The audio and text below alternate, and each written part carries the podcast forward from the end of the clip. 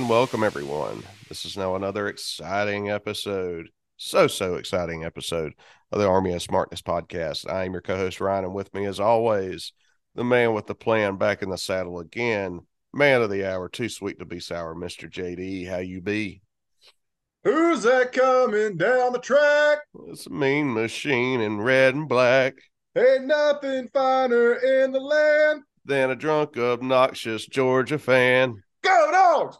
Go dogs! Go dogs! Go, dogs! Sick 'em!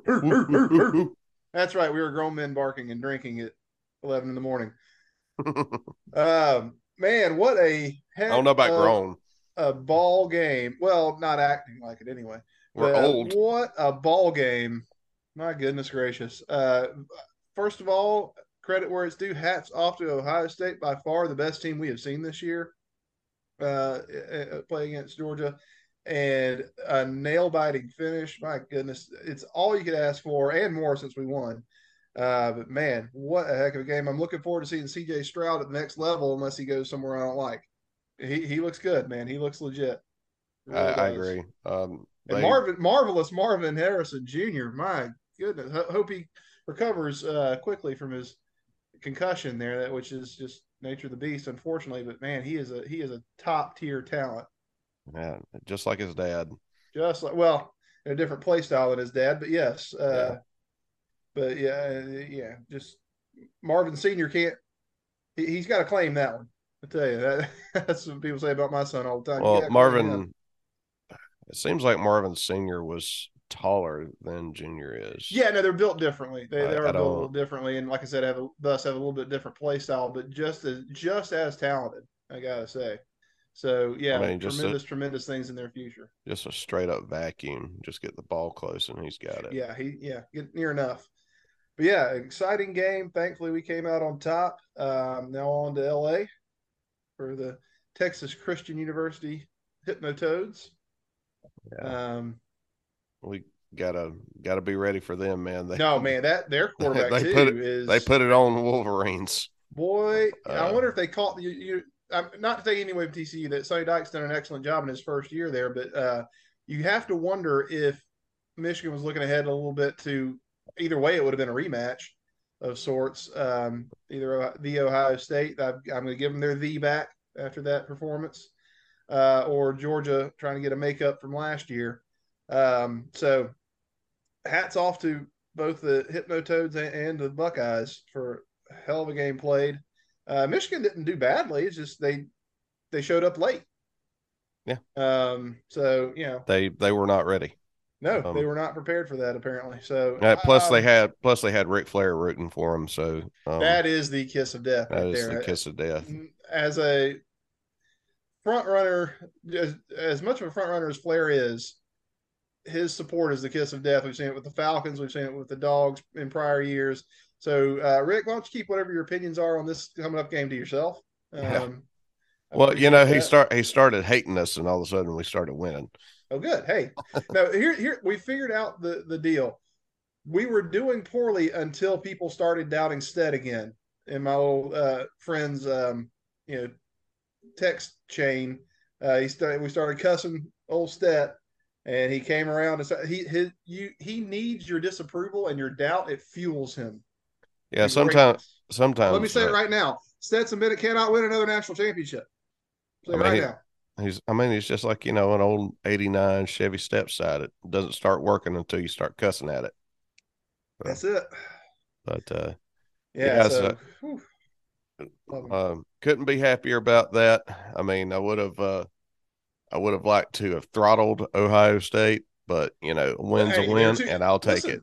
they are too good for that. They're you know we we live in an SEC bubble, and God knows there's been plenty of reason for an SEC bias, but good football is being played outside the bounds of, of the Southeastern Conference. Sorry to say beyond the Mason Dixon line, but like half our damn conference is past the Mason Dixon line now. Yeah. Um. So. Yeah. It, what else can you say? Tremendous, tremendous effort by all parties involved, uh, and now that I know it in how it ends, I'm going to rewatch it and actually enjoy it this time around. Oh yeah. Oh yeah. Oh How yeah. are you? How was your New Year's? Um, well, it was about, about the same as yours. I didn't go to any didn't go to any New Year's parties. I just uh, watched the game. Uh, of course, I I'm still not feeling the best, but I'm getting better. But you um, earned it. You earned it this time, though. Yeah, and um, you know I, have stayed up and watched it just like everybody else did. Um, great game.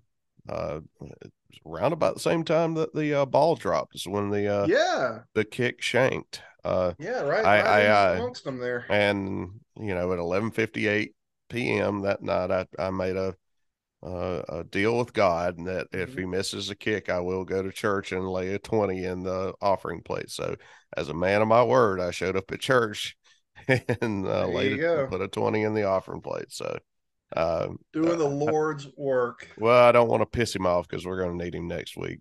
How um, down, my good man. This is no time to be making enemies. Yeah. Um, but uh, anyway, so go dogs on that. Um, also, you know, we want to encourage each and every one of you to check us out on Facebook, check us out on Twitter at Army of Smarkness and email uh, army of smarkness at gmail.com. Uh, we're going to hit a few headlines today. We are talking about Mrs. Foley's baby boy winning his first WWF World Heavyweight Championship as mankind. And of course, you cannot talk about that without talking about the finger poke of doom. We're going to do a coin. And we're going to do a watch along on both of those. But before we do that, we're going to get into a couple of headlines. First and foremost, uh, we want to send out a rest in peace to uh, Don West, mm-hmm. um, former commentator of TNA. And if any of you uh, were kids or, or, adults in the 90s and watched any part of QVC, uh, Don West was the guy that sold the baseball cards. Um, yep. When my dad didn't feel like paying the paying the satellite bill, uh, we were stuck with uh, QVC, C-SPAN, and uh, uh maybe the Weather Channel. Maybe Weather Channel. PBS probably. So uh, I just I just remember the satellite companies explaining you, you know, you could uh you could pray, you can watch your investments, and you could buy stuff. That's it. Uh, so hopefully you can, you know, buy some of those baseball cards and resell them, which today would probably bring a, a nice know, How's the baseball card market doing now? Because I recently found my uh, childhood card collection, which is all pre, would all be basically pre ninety four. Well, definitely pre ninety five because the uh, the strike in '94 is when I kind of checked out on baseball for a while, just in time for the Braves to win a, a World Series when I wasn't paying attention. Uh, but I saw the last one, so that's good. But now, if, if the baseball card market's still go, doing good, make me an offer on these uh, all these wonderful uh, collectible investments. Well, let me know what you got, and I'll see. Um, I need to go through them and see what all's in there. I actually I have stuff. I've got a uh, two uh, Gem Mint rookie cards of Chipper. Um, nice. That are graded ten Gem Mint PSA. Um, so those are Hit going us up in, on social. Make us an offer those are going into the vault, and uh, maybe when I retire, they'll be worth like you know fifty bucks. There you go. But uh, either way you look at it, they're cool to have. I, I enjoy. You know, I've, I've, still got my collection. I don't. I don't go for any of that new stuff any of the, any of these days. During the pandemic, I mean, there were uh, scalpers that just lined up at, at Target. Yeah, every morning, that. and people would get in fights over these was, damn things. Was it the basketball cards and the Pokemon cards? I heard. No, it was, ba- it was really, baseball. It was, it was baseball as well. Baseball too. Okay. Uh, the Panini Prizms that had the autographs on them. Mm, okay. Um, that's really what they were going after. But you know, wrestling cards also uh, got were going for a pretty penny. They still do. If you've got those classic um, All Star Wrestling cards, um, which is that's Hulk Hogan's rookie, and uh, several of them. I mean, you know, Cornette liquidated his entire collection of the well, one set of his collection. Right. I remember he was talking about that. Uh, did he put up for bid or something? I don't. Yeah, I mean, he got on his show. He got twenty or thirty thousand dollars for all of it. Um, I mean, hell, I ain't gonna be mad at you for twenty thousand dollars. No, I mean he. It's really tough to get a high grade on those cards because they're so old. But right. Uh, he had a couple that were around eight or nine.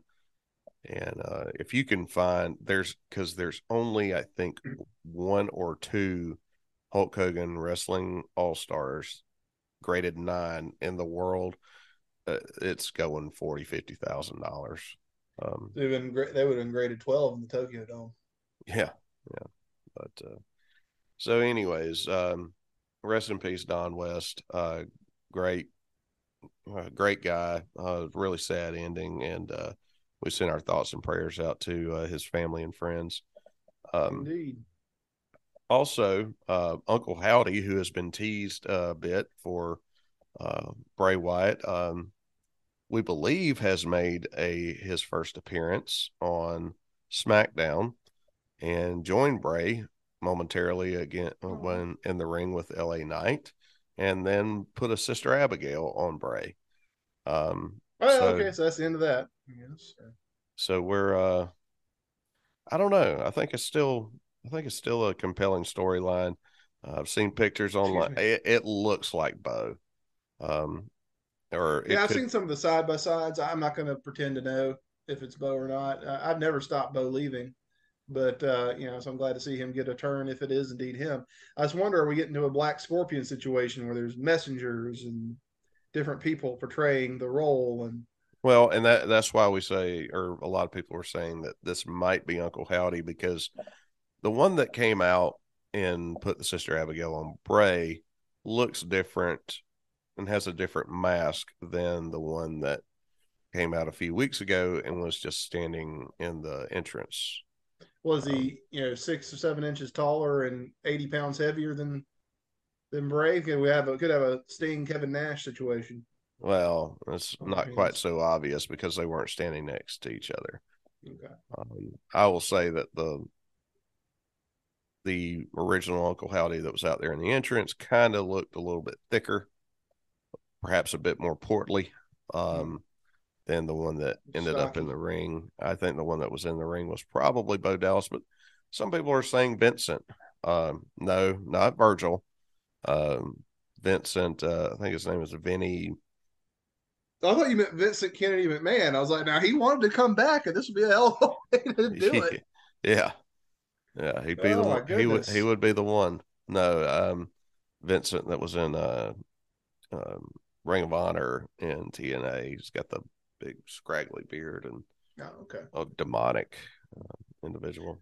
Well, if they're going to make a big reveal out of it, it's got to be a known quantity. If he's going to just wrestle or work or do whatever he's going to do as Uncle Howdy for a while, then it can be someone that's not appeared on WWE television or, or major broadcast television before. Um, yeah, yeah, which which makes me think that this is probably both. Yeah, and, but uh, anyways, um, we haven't really talked about this, but um, Eric Bischoff has uh, made uh, some assertions that uh, yeah, the Horsemen really didn't draw. Um, yeah, what's your thoughts on that? Well. Well, and, and I think it's more or less they didn't draw outside of the South. Yeah, because Philadelphia, Baltimore, Chicago, those places all all in the heart of the South, as we're, we're well aware. Um, but no, I, I think we're talking about two different things here. I think Eric is talking about on a national television overlay, which the proper Four Horsemen kind of barely had. I mean, if you're talking about the four horsemen of Pretty Paul Roma and, you know, Mongo, yeah, they, they didn't draw. Those did not draw uh, because it wasn't the same thing anymore. It wasn't, um, you know, I'm not speaking ill of any of the abilities of the um, the participants involved because I mean, even the the version that had Dean Malenko and he that must not be named were excellent workers, but they just couldn't. Yeah, it, it was not. You know, the horseman that you see behind or could see behind me here if I didn't have my filter on, um, you know, of Rick, Arn, Tully, and for me, Barry. Uh, that's the, the horseman I grew up with, or, you know, some would say Ole as the original. Um, some would say Lex, uh, you know, was the top. I think that's your favorite, if I'm not mistaken. Oh, my, I love him. That, that's your, that's your horseman. I'm saying that's your favorite variation of the horseman. Oh yeah. Yeah. Um, yeah. So, you know, it, it's not any of those. I, did they draw regionally? Yeah, but guess what, Eric? At the time, wrestling was regional outside of the WWF. I mean, hell, you know, when, when's the where's the hottest card that the AWA ever drew in Atlanta? Nowhere. You know why? Because it was a regional promotion. So to say that they never drew outside the South is technically correct, which is the best kind of correct, but it's also the wrong question because yeah, they, they had TBS, but TBS wasn't. I mean, that was also kind of towards the end of the Horsemen being their at their hottest, right? Or am I am I misspeaking on that? Well, uh, before so I don't really- broadly available. Here, here's the thing. Yeah, they didn't draw nationwide, but who did? Andre? Right. Right. I mean, you know, Uh, n- not even Hogan. I mean, Hogan well, did ish. I mean, if you're not counting Memphis, because Memphis is where he was just learning. Well, and it really depends on what. Okay, it depends on what years he's talking about, but I'm assuming that he's talking prime horseman. We're talking, you know, 80 that 84 to 87, 86, whatever. Well, even still, you know, uh, the the Horseman WCW Jim Crockett Promotions, it wasn't WCW even at the time. Uh, the the NWA led primarily by Jim Crockett Promotions did draw outside the South, while the Four Horsemen were on top. I mean, yeah, they they drew like, like I said in Philadelphia. They had to start touring in Ohio because Ohio was like the next biggest market for TBS, and, And- so they started touring in know, Ohio this- and Chicago. this all boils down to Rick and you know talking trash about Bischoff because he put him on his um documentary, his new Right. documentary, which by the way on Peacock, check it out. It's actually pretty good. Yeah, I haven't got Um, a chance to watch it. That's pretty good. And also I watched it and I don't understand what Rick is so pissed off about. I didn't Rick's see an it. emotional guy, though. This He's is not this is nothing that Eric has not said before. right. and I, I, to be honest with you, I thought Bruce was way more offensive, but whatever. Uh, what did Um, Bruce say? Well, that's a whole other can of worms. We'll talk about that. Well, I mean, Bruce just basically said, "Yeah, I thought he was going to come up to New York and take over, and yada yada yada." And you know, Rick actually even responded to that on this past weekend. He said, "No."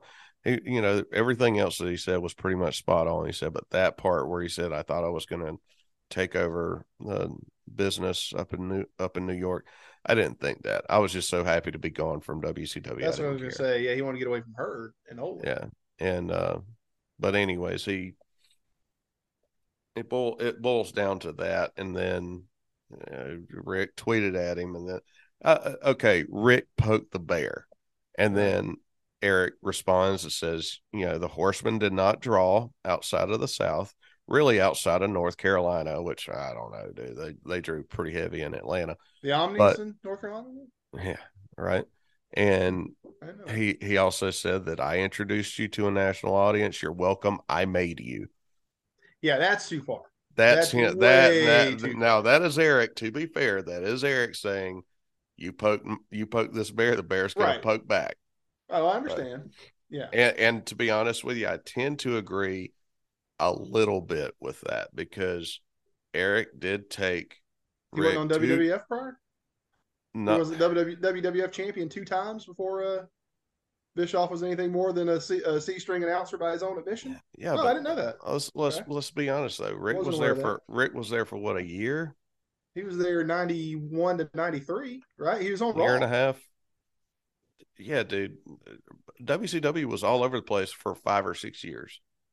I No mean, one was watching it. No one was watching WCW at that time. I didn't say that nobody was watching it uh, or somebody was watching it. I'm saying that Eric damn sure took him there for a lot longer than anyone else did. Do now he do I inherited do I. Aaron didn't take him anywhere. But- he was there. He moved in. He was with the furniture that came with the house. but did he but did he make Ric Flair? No, he did not make Ric Flair. Make Ric, Ric Flair. Ric Flair was made back in the 80s before you were even in the South, bro. But did he introduce him to a national audience that he probably hadn't been at before? Yeah, I think so. I'm gonna strongly disagree there because yeah, while we make fun of WCW, it was on national television before Eric got there. Agreed, it was a poor product and very few people, relatively speaking, few people were watching it. Yeah, but it was Um, all it was even as WCW, even even at that point, it was still regional. It really didn't travel that much. No, it didn't travel that much because you know that's what got Crockett in a lot of trouble and had to sell the company. He started trying to expand his footprint more than he was really capable of and outspent himself and got overextended on this pay per view money that wasn't going to show up for a year. And so he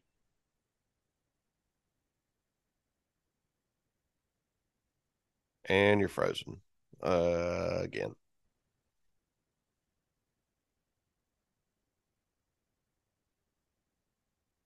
That was true before uh, Eric got there. Bill all right, Watts all right. You, cut, you you cut out on me. Where'd you where'd I lose you? Uh, you just began to raise your hand. Well, I need the words because I've been saying it was Um, uh, Crockett was trying to fly Oh, back and yeah, forth. and- Crockett was trying to fly back and forth. He had two different planes trying to, you know, book shows across the country in the same day and overextended himself because he was relying on pay per view money that wasn't actually going to come in for a year or so. I mean, that's all been pretty well documented.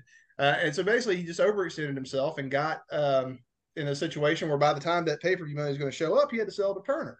And at the outset, Turner, WCW, Turner Broadcasting, didn't want to spend much money on WCW, which is why they had a Bill Watts come in, try and slash all the uh, all, all the budget as much as they could, slash all the top stars' money. Uh, you know, they had, and and Eric's right, they they were regional because out of necessity. Yeah, why else would you have a pay per view in Biloxi? No offense, but you know that agreed that it was somewhat regional. That was a cost cutting initiative more than anything else. Its broadcast was still national.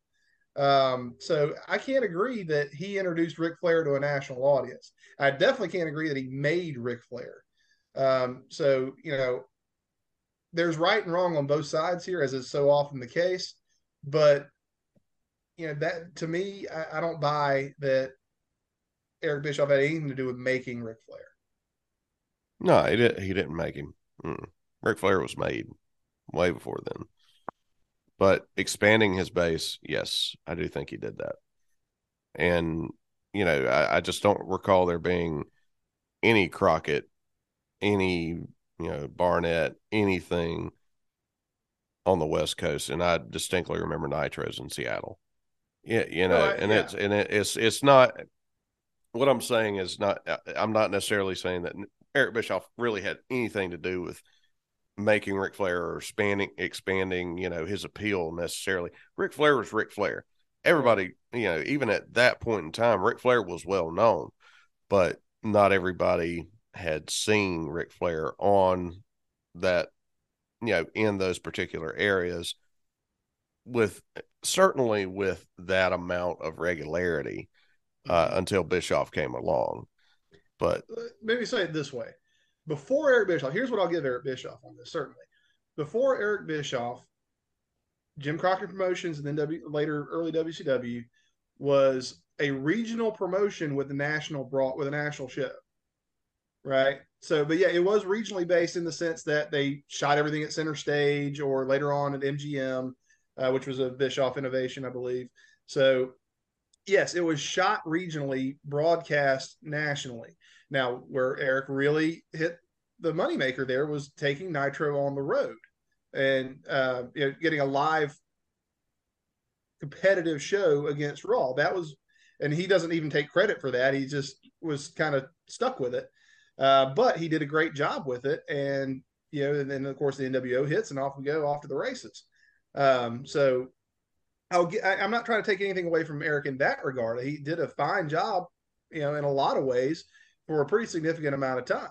So, yeah, he still stands as the best competition Vince has ever had, or yeah, Vince has ever had. So, um, you know, I'm not denigrating Bischoff to say, you know, he was never anything. Now that's not true, but he also didn't make Ric Flair. So, you know, anyway, well, that's not what of we plan to talk about today. speaking of uh greatest wrestlers of all time, Mm. Ryback. Um, uh, WWE has actually given up their trademark battle on Ryback's name. Ryback now has the Ryback name. Um, so good for him. Good for you. And you're right. With the greatest wrestlers of all time, Ryback is often found in the same sentence with a Ric Flair, with a Bret Hart, with a Kurt Angle. That With a- sentence is usually, hey, those guys are all really good. Ryback sucks. but he's still in the same sentence with, with those folks. Uh, I don't. I wouldn't say Ryback sucks. no, he doesn't. I know. I'm just teasing. But he just ha- he just has a personality that just thinks a lot more highly of himself than anyone else does. And to an extent, I get that. If you're not going to be your number one fan, who's going to be? But he was you know, we're gonna get into it with with Goldberg here. He was promotion, like that was it. He was he was sizzle. He, he and it, you have to be good to good enough to be sizzle. Don't get me wrong. There there is an aspect of that you have to do. I mean, there's a reason Van Hammer never got off the ground. But you know, you got to at least be good enough to merit the sizzle. And Ryback did that for a little while, as did Goldberg. I got you. Well, JD, since you're good and fired up this morning. Oh man, uh, I didn't know you were trying. You did this on purpose. this was a plot. No, not necessarily. I just, you know, I, honestly, well, I was I was ready to be mad about Georgia. Now I have to be happy about Georgia. So now I got to divert this rage elsewhere. Well, you can between Bischoff and the uh, finger poke of doom. Mm. I think we should uh we won't have uh, too much of a problem. So since you are um, passionate about or we'll say pissed off about uh, the finger poke of doom, why don't you give us a primer? What is the finger poke of doom? What is what we're about to watch? How do we get there, and why? Well, as for what it is, that'll become fairly readily apparent once you watch it, and it won't take long to watch. So don't worry, um, since we're doing a double header here. But let me give you a little bit of background, a little bit context for what we're about to see. Bill Goldberg, the man, as he was called, was in fact the man in in WCW from was July of '98 until January. Well, yeah, late December of '98 there. So really, you think about it, that whole, his whole first title run it's like six months. It seems like a lot longer in hindsight, but bear in mind this is the guy that came in, didn't say anything for the longest time, um, and just plowed through the whole roster up to a you know an eventual winning streak of like 173 and 0 something, like that um, and he was their top guy they're in the kind of the aftermath of what we watched recently at Starcade 97. Pardon me. Um, he was, you know, he, he kind of out of the ashes of that storyline, Goldberg was really kind of the next big thing to hit and hit he did. Um, you know, I, I am not always, I've not always been the biggest fan of Goldberg's work, but you can't deny he was over. I know Bret Hart always got a kick out of him. Um, it's just that what you had? You made a face. No, I just think about that Twitter. That's the Twitter account. Does Bret Hart like Bill Goldberg? And every day they just tweet out, "No." no, that's a whole different story, and that'll be a couple year a year or so down the road from uh, from where we're talking about today. So we won't get into that. But yeah, eventually, to me, the streak got boring. So I'm not going to argue against the streak ending. Like I'm not arguing that. I just I'm not even arguing about ending it the way it ended, which we'll get to in a second. But suffice to say, Goldberg had been running through everybody. He ran through Raven to get the U.S. title, then he ran through Hogan to get the world title. During this interim of Hogan's, or excuse me, Goldberg's primary, you know, first title run here, Hogan retires and comes on the Tonight Show. I think. Let me hold on. You can't see this because it's radio, but I'm doing air quotes when I say retires. He wrestling retires and teases a presidential run in 2000, right? On the Tonight Show or some. Yep. Some na- mainstream national. No, that was Leno. Was it Leno? Okay. Uh, so he teases he's going to run for president. So he's t- taking time out to assemble a cabinet, uh, see what see what Brutus the Barber Beefcake's doing. What, what would he be? Would he be um, Secretary of the Interior? Where would you put him? Secretary him Secretary of Offense. Hey, um, Jimmy Hart obviously is going to be your press secretary. Yeah, that's gonna be. oh my god! Could you imagine the? hey, you are gonna love this presidential man, baby? We've got beer in cans. uh, but anyway, so he's assembling his cabinet, and has sort of receded into the background for the most part during this this era. Uh, not entirely though. I mean, he's still leading the NWO Black and White, which is you know the NWO has now split into the Wolfpack Red and Black uh, and the uh, Wolfpack Hollywood. Excuse me, the NWO Hollywood uh, black and white. Uh, the the Wolfpack is the babyface group. They've got Nash as the leader. They've got Sting, Lex Luger, Macho Man. Basically, everybody that Hogan turned on to create the NWO, they go to the Wolfpack. Um, it, they also had Konnan. Um, they had they played footsie with Disco, didn't they? Did, wasn't Disco Inferno trying to join the Wolf Pack and pretending like he was in it? Yeah, eventually. Sort of like the Sami Zayn bloodline thing, but not as good. Yeah. Oh, only Yeah, so- Well, you know. Um, so that's where we're at with that. Uh, the NWO Black and White. This is where you really see Scott Steiner start to come up in prominence a little bit because he's in there. You've got Curt Hennig. Um, Scott Norton is is one of the heavy hitters for the NWOB team during this time. Buff Bagwell, as we've discussed, gets a gets a level up here. Uh, so you've got pretty legitimate factions, you know, to go at it here, um, and it's all going to culminate in, you know, what becomes the finger poke of doom. So to get to that, we've got Goldberg up to a million billion wins, right, uh, and no losses. He gets to Starcade because Nash has won World War Three, if I'm not mistaken. He gets the right to challenge Goldberg at Starcade, which he does.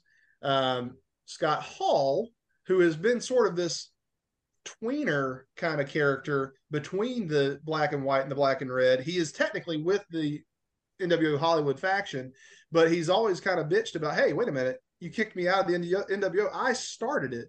It's mine. That kind of a thing. Um, so, uh, you know, he's kind of been this weird tweener. And so it's somewhat surprising, but doesn't really give away what's about to happen. When Scott Hall, of all people, comes out with a cattle prod in the Starcade match with Goldberg and Nash, shocks Goldberg, who goes into epileptic fits uh, from the cattle prod to allow Nash to get the pinfall. Importantly, Nash allegedly doesn't see this happen. He doesn't know what happened. He just thinks that Goldberg had an aneurysm or something. You know, it, something's going on here. So he jackknifes and pins Goldberg, wins the belt. All right. Also, allegedly during this time, Nash is the booker. Um, and I think he's claimed that, that that to be the case. So he's got the title as the booker, which again, I'm not saying it's not the time for Goldberg to um, lose the belt. I'm not even mad at Nash that it's Nash that took it. That like that that that part's all fine with me. It's what happens next. So we're about a week out from Starcade. The next, not the next night, but the week after that, we're going to January 4th, 1999, in the Georgia Dome, where Goldberg won the belt six months prior. Um, and basically, Nash says, Hey, I've seen what happened with Hall coming out and tasing you. That ain't right. I'm going to challenge you for the belt again. I'm going to defend my belt against you, um, fair and square. Let's do this. So that's what's happening. Goldberg then shows up at the arena, met by the police, as Miss Elizabeth has charged him, I believe, with aggravated stalking was the was the word they used there. Now, let's not get let's not look too hard at that because it's just going to make me angrier and make all of our heads hurt. But allegedly, the original storyline was going to be an, a, a rape allegation. That's I don't know if that's true, but I've heard that in the past. Obviously, for reasons that are should be clear, no one is a fan of going along with this because that's an even worse idea. Um, so they they mitigate it down to aggravated stalking. I didn't know there was already a restraining order or a TPO filed against Goldberg, but I guess there must have been if he's if it's aggravated stalking. Um, so he gets questioned by the police. They establish the fact that the um, police station that they go to is like right around the corner from the Georgia Dome where this is happening. Um, walking distance, easy walking distance of that Centennial Park area where the Georgia where the Georgia Dome and Phillips Arena and all that stuff is in downtown Atlanta. Um, so we get a good lesson in why Goldberg was never allowed to talk when he's trying to explain that he does good things for the community. He helps kids, he helps animals, he helps the police, he calls the officers out by name. You know me, you know all the good I do in this community. Uh, and then, of course, Liz's story breaks down under questioning. She, you know, says that he follows her to the buildings, to the hotel, to the gyms. Like, dude, yeah, it's a traveling show. We're always all together all the time. Um, so basically, they're trying to sideline Goldberg. Meanwhile, uh, Hogan is in the background here and basically agrees to come out of retirement. I think Nash challenges him, say, "Well, Goldberg ain't gonna make it." Hogan, guess what? You've been running your mouth. Yeah, I'm gonna lay one on you. If you'll come back for one more match for the belt, I'm gonna show you what it means. And so, against his will, uh, Hogan reluctantly agrees to, to strap up the boots that he just happened to have with him for one more match. Um, and so we get to the main event, and all of this Goldberg and NWO and NWO White versus NWO Red, all this storyline is going to culminate right here. I mean, we're talking about not quite 13, 18 months of storytelling like we had with Sting, but doggone close. I mean, most of the year of 1998 is culminating in this anticipated matchup uh, that we're about to watch right here. Before we get to it, Ryan, is there anything you need to add? Anything I skipped over in my furor?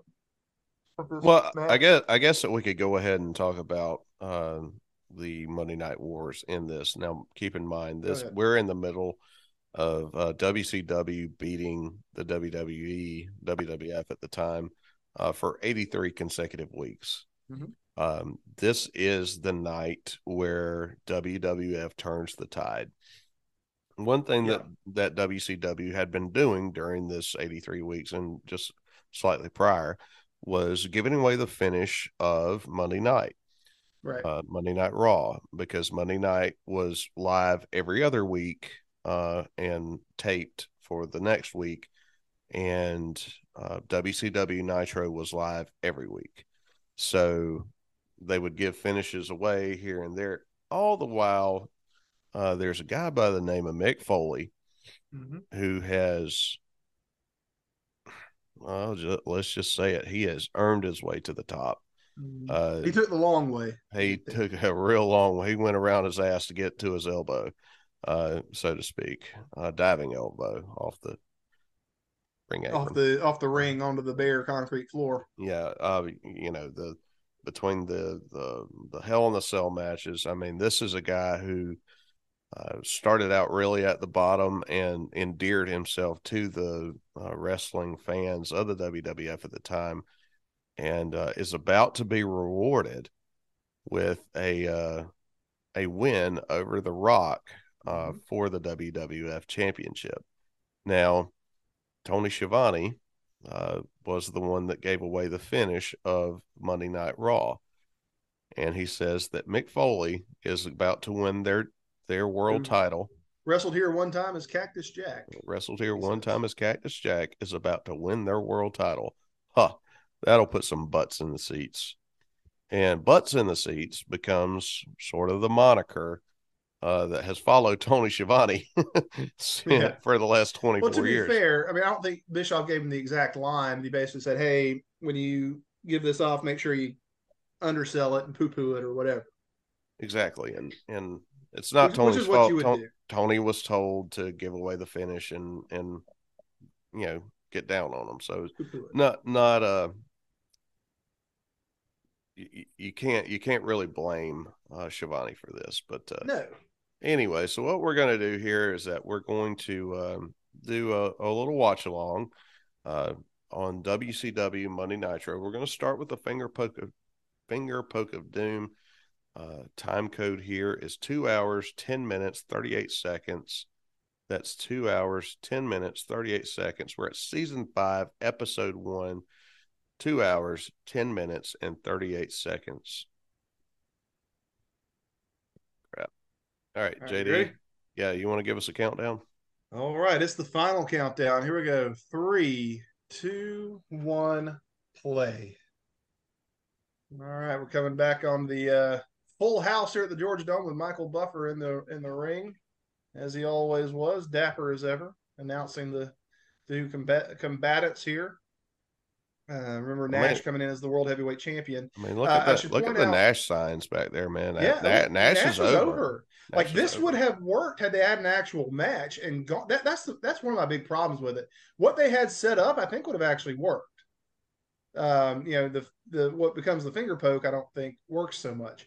Um, now, bear in mind, Goldberg has finally been freed from his his uh, incarceration here, and the previous shot right before this actually was um, I think him being let loose from from the police station. So he's going to sprint back to the arena, which they've said is within walking distance, and he can't get there in time until the very very end. So it's just a lot of things going on here. Uh, but it's funny when they were putting the cuffs on him, they couldn't get the cuffs on his wrists, so he walks out with like one handcuff on. And Hogan, of course, they're smirking at him at the back because I guess Hogan just hangs out by the, you know, loading dock doors. Uh, nitrate. Since he retired, maybe he lost his private locker room. I, I don't know. so here we go. Forty thousand people here at the Georgia. Yeah, Dome. look at all these people. Good lord, what, I missed wrestling drawing like this on a Monday night. on a Monday night. No build. No, again, bear in mind this match is yeah, and here comes for the rare occasion that Hulk Hogan comes out first. Look at that guy in the dog's hat. He's ready. He's rolled up the sleeves. The big bad booty daddy accompanying Hollywood here. So at least he's not wrestling in full gear. He has boots on, but he's got you know he's got his sprayed on shirt like he likes it. He's got his uh Haggar slacks ready to go. Uh, so he's going to wrestle in that, but he's you know at least it doesn't have the full airbrushed you know tights. I'll give him that yeah. credit for a little bit of verisimilitude here. Yeah, them them pleats though. Oh man, pleats were the thing back in the late nineties, boy. I was recently told the pleats are no longer the thing. I didn't know that. I haven't kept up with the men's fashion for a while. Apparently, got any pleated pants, you put them away until it comes back around.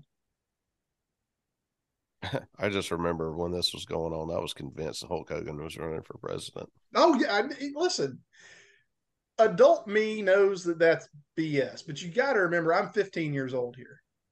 Um, so you know, I don't think he's actually going to run for president, but I do think he's somewhat retired and just wants to do something else. So I kind of believe that. So, yeah.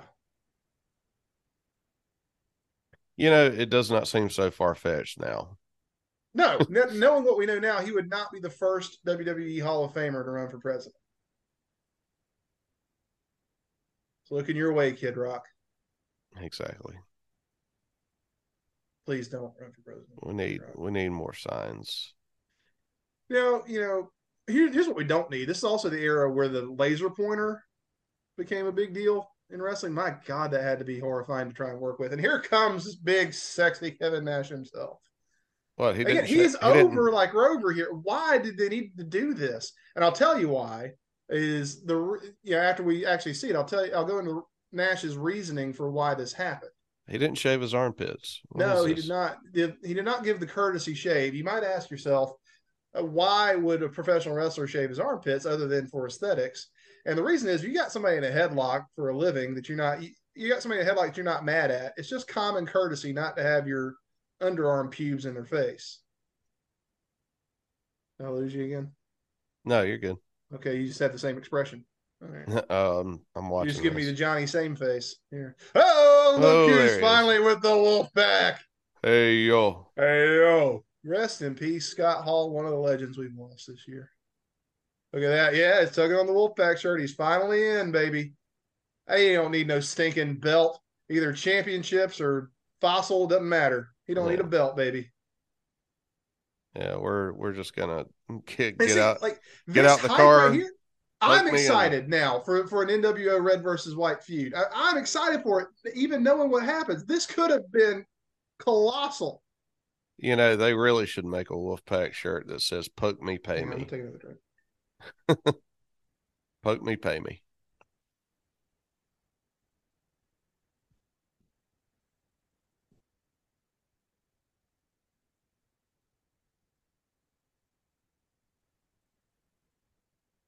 Oh gosh, look at this. Hands up, still doing the the too sweet. A little bit of a razor, a little bit of a razor jump right there. Yeah, I mean, like I said, the Wolfpack is back, causing mass destruction. Hey, there's fake Lillian Garcia. I, that's who I thought that was at first, nice. but I'm like, no, that's not her. that's that's Kenny Brand, Lillian Garcia on the outside. Look at her. And again, you know, I am super pumped for this feud. I think that's what's happening here. The red versus white's really going to come down to it. It's going to be amazing. It's going to be the main event feud, and I submit that would have worked. Um, this is just you're going to see a little piece of my soul die right here in just a minute. So we got our cornermen, we got our seconds ready to go. All right, yeah, get in there, baby, get in there. You get a Hulk Hogan that shirt off? No, you keep that one on. Uh, I gotta wear this shirt out of here.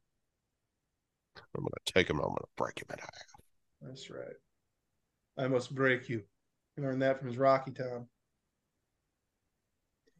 Yeah, Nash with the stare of the team. Listen, this would have been freaking a gangbuster feud if they were really going to do it. All right, here we go. Ready? It's world title time. And bear in mind, don't watch the guaranteed title change on WWF television. It's happening at the same time as this. We've already told you about that.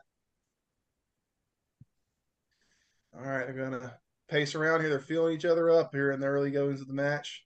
Got to really sell this finger. Yeah, here we go. All right, we're ready? We ready? Oh yeah, check those ropes, check the integrity, stretch them out a little bit. There we go. I want All to the pull. I want to the pull a tendon. bounce off the ropes. Hogan does. I want to pull a tendon in your hand. No, no, no. That's the last thing you want. Something like this. You need that hand for jerking yourself off like this.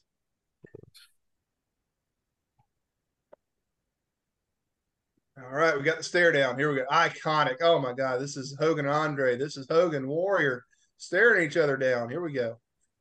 A little shove into the corner. Hey, Oh. hey. Means business here, baby doll. Sell it. Sell it. That's Give me those double click see. signs. I see Nash doesn't have the uh, saved uh, shaved armpit, so you know it's not going to be a long match. No. Did he even wear his he might have worn his watch out here. I don't know. You know, always take his watch off as he came down the down the ramp and into his pocket if there's gonna be physicality. And there Oh, is. The biggest bump Kevin Nash ever took. One, the deuce, and three. And everybody What? everybody looks real the pissed. actual hell is happening. What is this? There's swerve, there's a swerve, and there's pissing off your audience. And let me just say, this is the last Nitro I watched until the last Nitro. This pissed me off so bad. Here comes Goldberg. It was walking distance as established before, but he got in a Toyota Corolla, an unmarked Toyota Corolla that the cops use apparently, and he runs in to the Georgia Dome. My goodness gracious. and a jacket that's way too big, even for him. Dude, it's January in Atlanta. It's got to be 50 degrees. He needs that jacket. And now everybody's just all over hugging, kissing, hugging, touching, squeezing each other. And Goldberg's going to come out here, Oh, no one horseman. There's no DDP to back him up. There's no Sting to back him up. Because what are the rest of the Wolfpack thinking about all this? That's what you got to wonder. Oh, you better Oh, watch out with that kick. kick. Watch out with those kicks. oh, man. watch out. That's- Yeah, Scott Hall's no fool. He stopped short. He's like, "You're not, ki- you're not actually going to kick me, brother. That's not going to Oh, happen. Shit. No, watch out! And smack with the right in Goldberg's me- weak spot, right between the shoulders. So if you hit him a little strap of leather, that totally shuts him down. You keep on, I will lightly touch you with this belt. Right? Oh my goodness! See, that's why Hogan had to check the. Oh, there's a, a less of a spear, more of a caress. Did he spit out a tooth? He, I don't know whose it was, but maybe. Oh no, could have oh, here's Lex. could have been those Lex is back in. Could have been those. involved. He's fully involved in this. He's come to. Oh Uh, no! oh, He's no. going to turn on. How can we have seen this coming? Swerve after swerve after swerve. Just I swerve completely. after swerve. I mean, my goodness. Uh, Cruis'n USA doesn't have as many swerves in it as this does. Oh. I completely forgot that Lex Luger. I kinda had on to. this. I'm like, was he in okay. the NWO going forward from this? I don't because I did. Like I said, I did not watch Nitro anymore after this. Yeah. I, I don't know because you don't Um, see Sting out here. and You don't go. see Macho Man yet, do you? Oh, yeah. Uh, Here comes Buff. Buff carrying the spray paint. Is that Buff that just walked in? Can't Oh, conveniently, they had the handcuffs still on him. They drove him to the arena, but did not take the handcuffs off of him. Did the Atlanta police? And now the, the infamous cattle prod. Oh, and another epileptic fit. Oh, and again. Yeah, see, and there's Elizabeth looking like she swallowed the damn canary in the background there. Buff in his fanciest Dr. Zeus hat, Dr. Seuss hat, ready to go.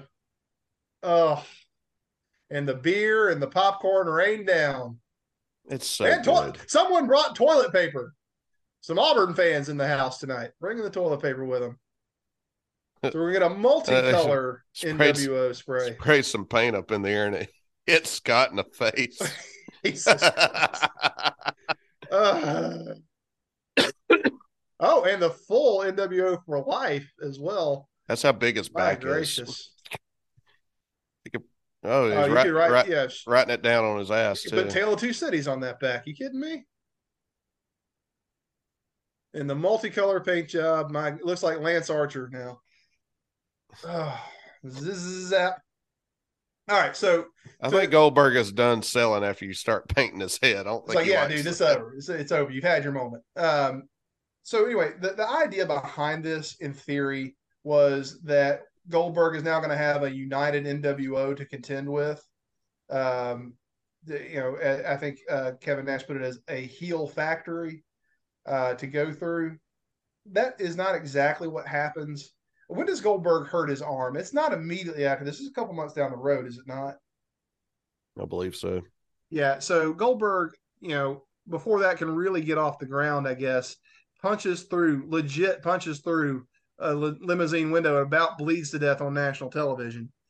Um, so yeah, just what could the, uh, the NWO Wolfpack Hollywood feud could have had such a great culmination here, but instead we get the rug pulled out from. And I get you want to piss your audience off, but there's a difference between oh that son of a gun Nash, I want to see him get his, and that dirty sob Hogan, I want to see him get his too. And also, and there's a difference between that and fuck this, I'm done, I'm done, I'm not doing this anymore. And that's where I was as a 15 year old little wrestling fan that had been watching since I was four, which I, get, I understand is only 11 years, but those years are longer than from 28 to now.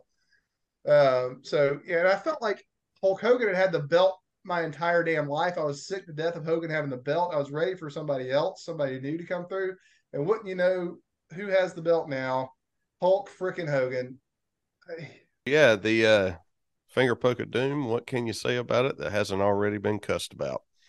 But it, uh, I, I want to leave. Uh, I want to I, leave. I do too. I want to leave. I want to leave on a on a good note here. So why don't we uh, switch over and watch uh, Mrs. Foley's baby boy bring home the hardware? And just to Um, catch you up, let's let's provide a little context for this as well. Um, bear, remind me, how did Stone Cold lose the belt here? Because what what had happened was The Rock wins the belt at Survivor Series '98. That's the tournament. Um, was Stone Cold in that? Tur- yeah, 'cause Austin gets a bye. That's right. Okay, Yeah. that's out. That I forget why this title was vacated. Um, and you'll have to refresh my memory on that. But this was in the era where I could get the pay per views at my house. It just looked like it was snowing in the building, but you could hear it perfectly. You could see it well enough. So I was watching Survivor Series 98, and you know, they wanted to provide some controversy on the anniversary of Survivor Series 97. So they have Ro- Austin gets like a bye into the finals of the tournament, and he's going to face The Rock, who at this point is still a baby face for the most part. He's kind of a tweener. He, you know, he, he's a rough edged baby face, as was Stone Cold. So Survivor Series 98, Rock joins the the corporation, Vince's faction. Uh, Vince helps him out to win the title. Um, right? Did I have all that right? Was my memory not faulty there? yeah, I mean he won it at a Survivor Series. 98, That's Series 98. So he he joins the corporation. Vince helps him win. So now he, you know, he's the corporate champion instead of the people's champion. And this is Rock's actual first title run, right? His first uh, run with the the big belt, if I'm not mistaken. Yeah, Uh, it goes from the people's eyebrow to the corporate eyebrow, the corporate elbow, all, all that kind of stuff. Um, and so Mick Foley had proffered himself to be Mick Foley. Mankind had proffered himself to be the corporate champion, even getting the makeover and slicking his hair back and trying to wear a suit and all this. And that's where the, the tie in the Mankind outfit comes from. yeah. This and of is course, uh, Vince leaves him at the altar.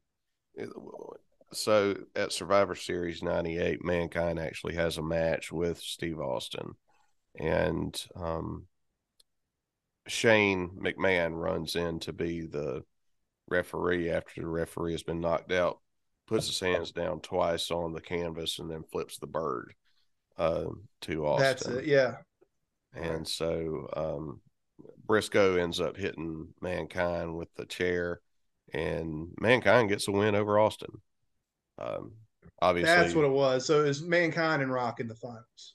yeah. And so Okay. Mankind uh, eventually he ends up getting screwed in the finals as well. So, So, so not only has the the man Mick Foley, um, and fans would know that he's given his blood, sweat, tears, teeth, ears, everything for the business, um, you know, to to make it in the world. But the character of mankind has been used as a pawn and screwed over by the corporation. So now we have, um, through whatever contrivance, uh, we have mankind challenging the Rock, and he's going to be kind of seconded to even the odds a little bit. He's going to be seconded by DX at this point, right? yes, Uh, for this match. And so The Rock obviously has the corporation behind him, which I believe consists of Boss Man, Ken Shamrock. Um, it wasn't the full on corporate ministry yet, was it? It was just the corporation. that was just a corporation. Yeah, okay. So not the Undertaker and the Acolytes and Mideon. Yeah, and and shortly after Tony Schiavone tells everybody that mankind is going to win their world title, uh, over a half million people actually changed the channel. What do you know? Uh, People want to see a guaranteed world title change. and uh, this is the show that ends the 83 weeks of dominance and WCW never really recovers from that. In any Mhm. way, you know, creatively or commercially, WCW died Ja-. January 4th, 1999. It just took them two years to lay down somewhere. Yeah. Um, yeah. And uh, you might be asking yourself, well, how would they know, uh, you know, what happens in Raw? Raw was taped every other week. So they would do a live Raw and then tape a Raw, and then they would play that Raw the next week. As fate would have it, they taped the title change episode of Raw.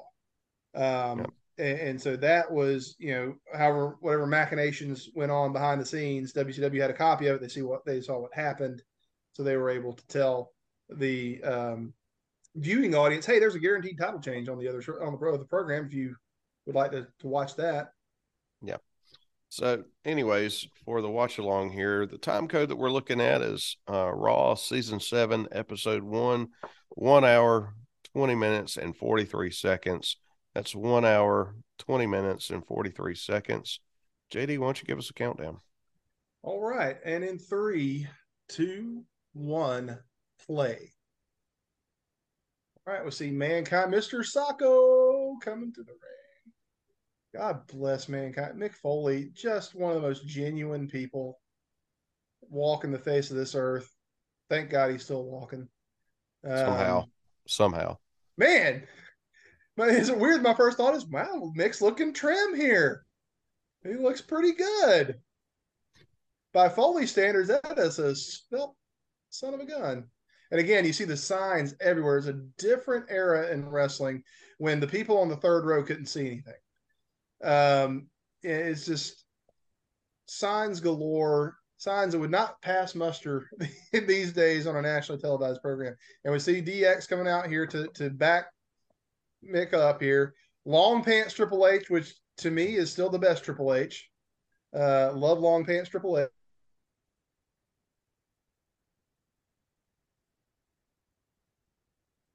He's always the Indian because he stood up for the underdog. Hmm. Not something that you could say today. But it's uh all with the Rock is good. Was it better than this? Did it ever get better than this? Look at this. My goodness. The Rock, of course, has just had a breast reduction, so he's wearing a, uh jumpsuit in this one. Yeah, he's got the the Rock's uh, shirt here. Um, but yeah, we saw DX come out, long pants Triple H. Uh, we got long pants Rock here as well. Uh, my favorite Triple H is long pants Triple H. Um, 'Cause nobody X-Pac wants to see that. everybody's got his mixed mat mismatched. X Pac has his mismatched navy pants and black jersey. Uh, Shane gonna call it right down the middle, baby, as the special guest referee. You know he's gonna keep it, keep it right down the middle. So now, is this Rocket had some issues with gyno gynecomastia? What how's, how you say it? Uh, it's the uh, it's make makes your boobs it gives you boobs when you take steroids. So it's called gyno- bitch tits in the uh, in, in the steroid world, but I think it's the- gyno, gynomastia. gynecomastia, gynomastia, something like that. Yeah, they, they you you can see it if you look at Test around this same era, and a little bit later you kind of see it there a little bit. He has it too. because I, I guess the theory behind it is you're you're injecting so much artificial testosterone or so much extra testosterone that your body produces more estrogen to compensate for it. Because uh, men and women both produce testosterone and estrogen, as I understand it. It's just the the amounts, the relative amounts of each are different in men and women. Did I have that right? You got that? Is that all? Yeah, yeah, I guess. You're our medical science correspondent. You know? Oh, I am. Yeah, as of like whenever I just said that. And look at Tess, the closest he'll ever be to world champion, holding the belt right there outside. Rest, rest in peace. Rest in peace. You know, but hey, he had his own championship. It was called Stacy Keibler and Kelly Kelly. So he, he won the world title a number of times. Yep. Don't feel bad for old Test. Oh, and Mick Foley with the Job Squad T-shirt underneath. I forgot mm-hmm. about that. Yes, the Job Squad. For those of you who don't recall, was um, you know, is a Al Snow was one of the primary members of it, but it was basically is sort of in joke thing where you know the guys, the jobbers, as we've talked about, jabronis, you might even call it if you're the Rock or the Iron Sheik. Um, yeah, they they they're the guys that get paid to get beat. So he has a shirt that says Job mm. Squad on the front, sort of NWO esque font. And on the back says "Pin me, pay me."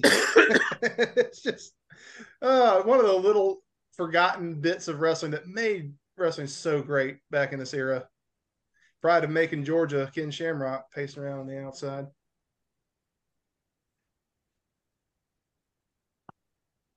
Those steps hurt. Well, they're they're solid aluminum. I mean that that is, they are actually heavy. I mean, I'm not like I'm not denigrating it. I mean, they're not steel like they they say. Are they? I think Xbox said one time they're 40, 50 pounds. I mean, it hurts when somebody. I mean, no, I, I, would imagine it actually hurts. I'm not taking that away from it, but if you know, I mean, it's not cast iron or anything, right? It's not. Yeah, it's not like you're hitting each other with a cast iron skillet, but still, that's not fun by any stretch of the imagination. Oh God, mm. Mick, why do you do these things, buddy? Think of the pops. That's why we love them. it's like, yeah, that's really going to hurt. But, but yeah, I'll tell you, it you may be because of his recent surgery. But I like the fact that Rock is wearing warm ups here, and I'll tell you why. It shows he's not taking this seriously. You know what I mean? As a character, creatively, it works. He's like, this isn't a challenge to me. I've mm-hmm. got my boys backing me up, and it's just mankind. I can take this idiot. Um, you know, it's just, I, I think this comes together so well. And then the Rock coming doing a little, a little of his own commentary. Is this where he does the uh, bells will be ringing? No, that was a different. No, it's like this match. is on the corner of, of, of, Know Your Role Boulevard and SmackDown Hotel, whatever yeah. it says there. Good Jerry, Lord. Jerry, you better get your crown. Jerry, man. move, but get that crown away from X Pac. You might crap in it again.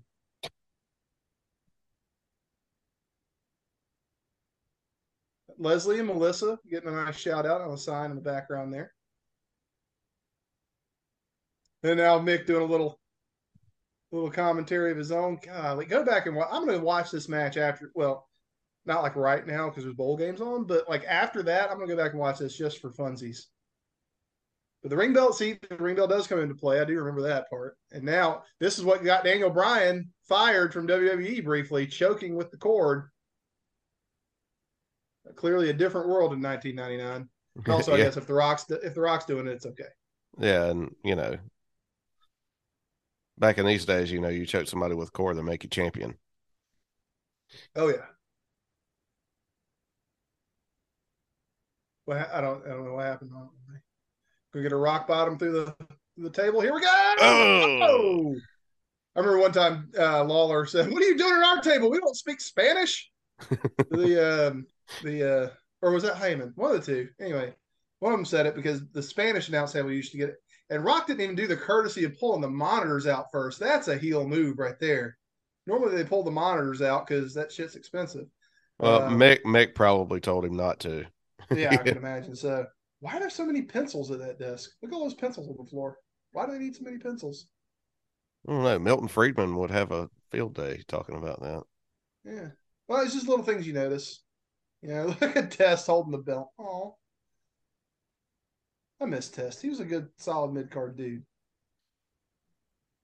Well, and I think that he, I think Jr. was just recently talking about him. He just, uh, Test just didn't want to do business. So that's the reason that he never got got bigger than what he was. What do you mean didn't want to do business? He lost all Uh, the time. he he would say you know no to a lot of creative, and then that's when they So he said yes to testicles or things he turned down, but he said yes to testicles. no. At that point, that was when they started, you know, Just just, messing with gi- him? giving Okay. him. He's like, all right, you either do this or you're gone. Well, I remember when he first came in as um, whoever was it, Motley Crue or somebody was doing a concert on Raw, and Test is why that now he was a roadie for that is why he had the name Test because these guys did the test checks and the you know sound checks in the microphones. I think he Remember legit came was in. one. Was he really?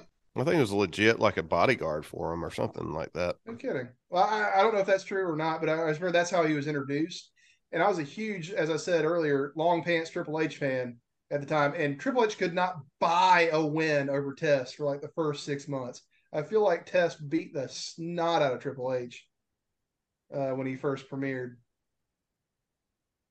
You have to remember also, this is pre the game Triple H. He has not had a world championship run. That wouldn't come for another year or so yet. Um, Uh, oh, here we go. The Oh, most, corporate elbow. Here we go.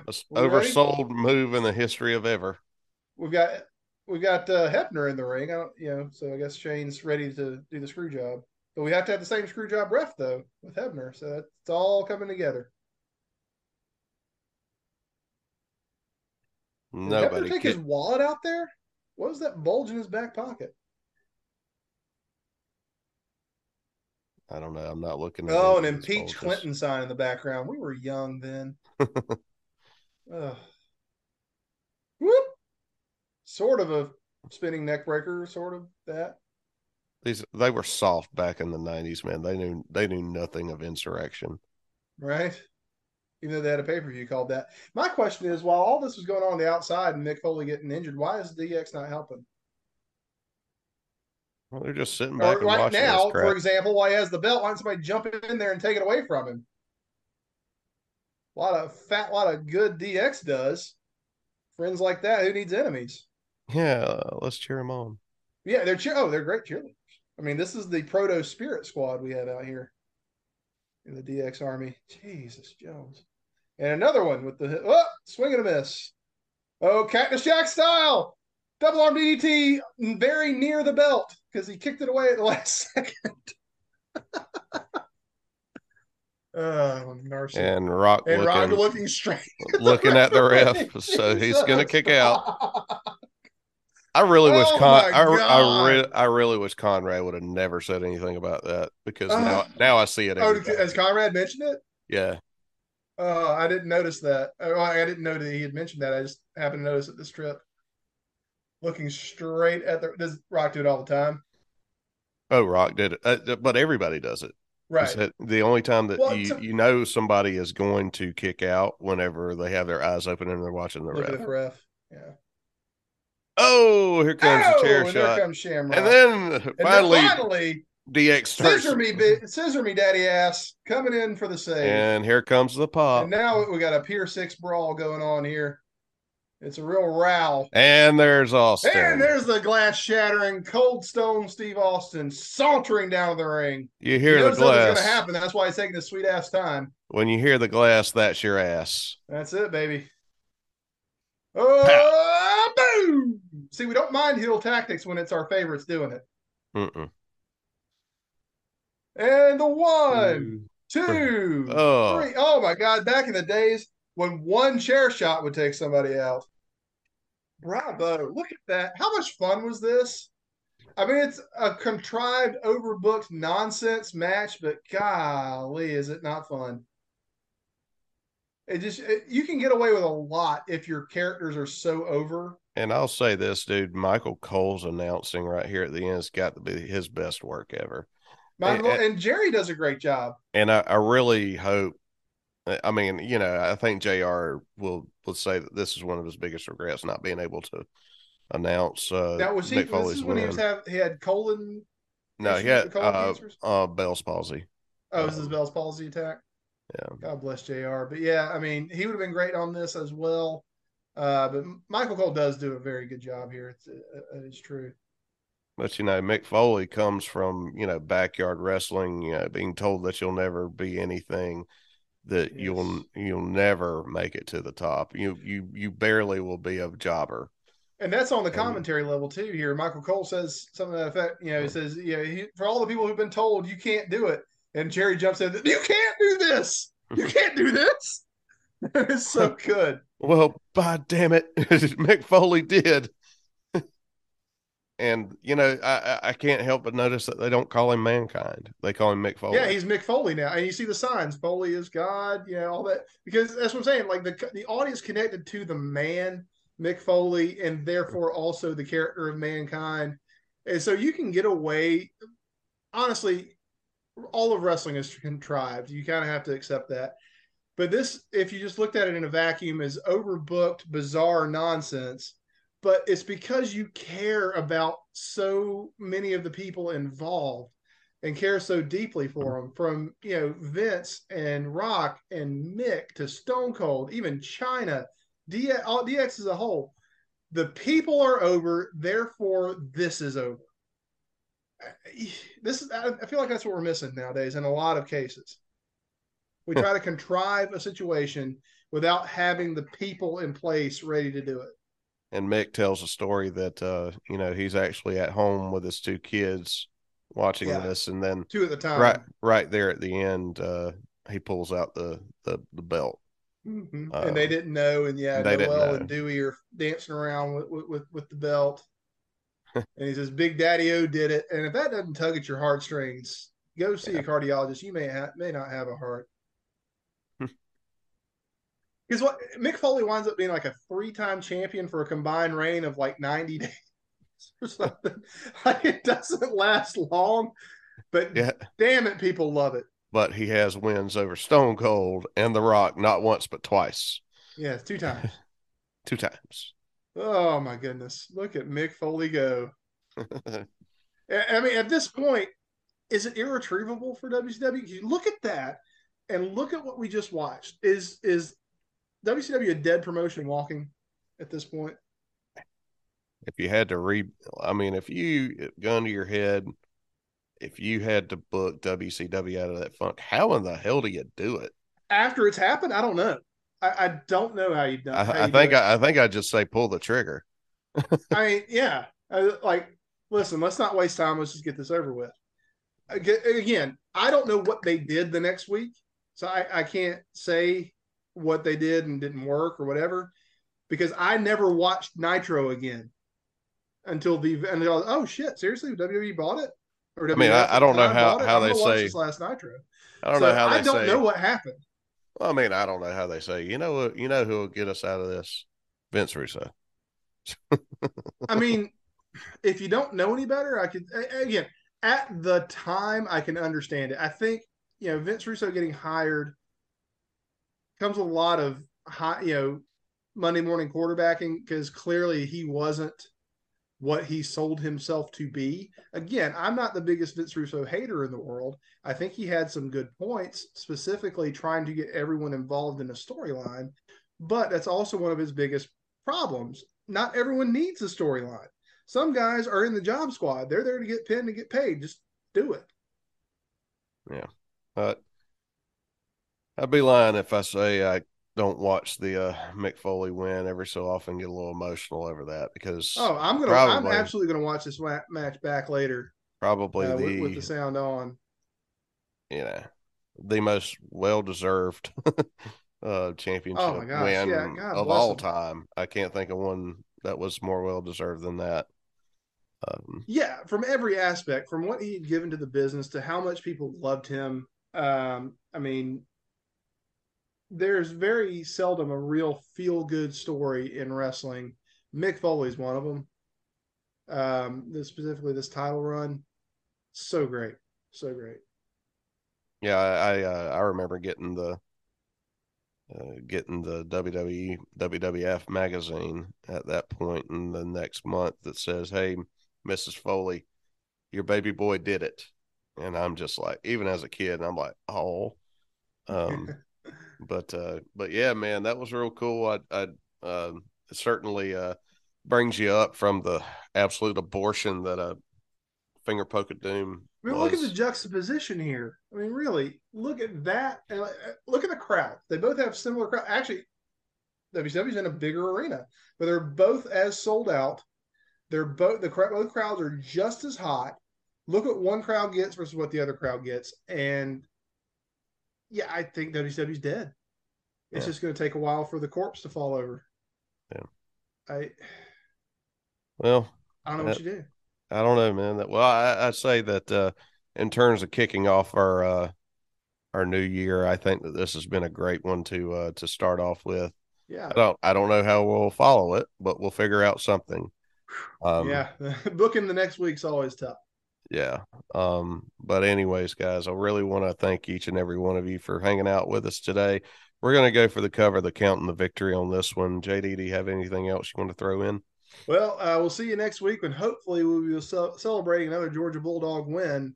Uh, so go dogs, and everybody be safe out there. All right, go dogs, and I will bid our listening audience adieu. Adieu.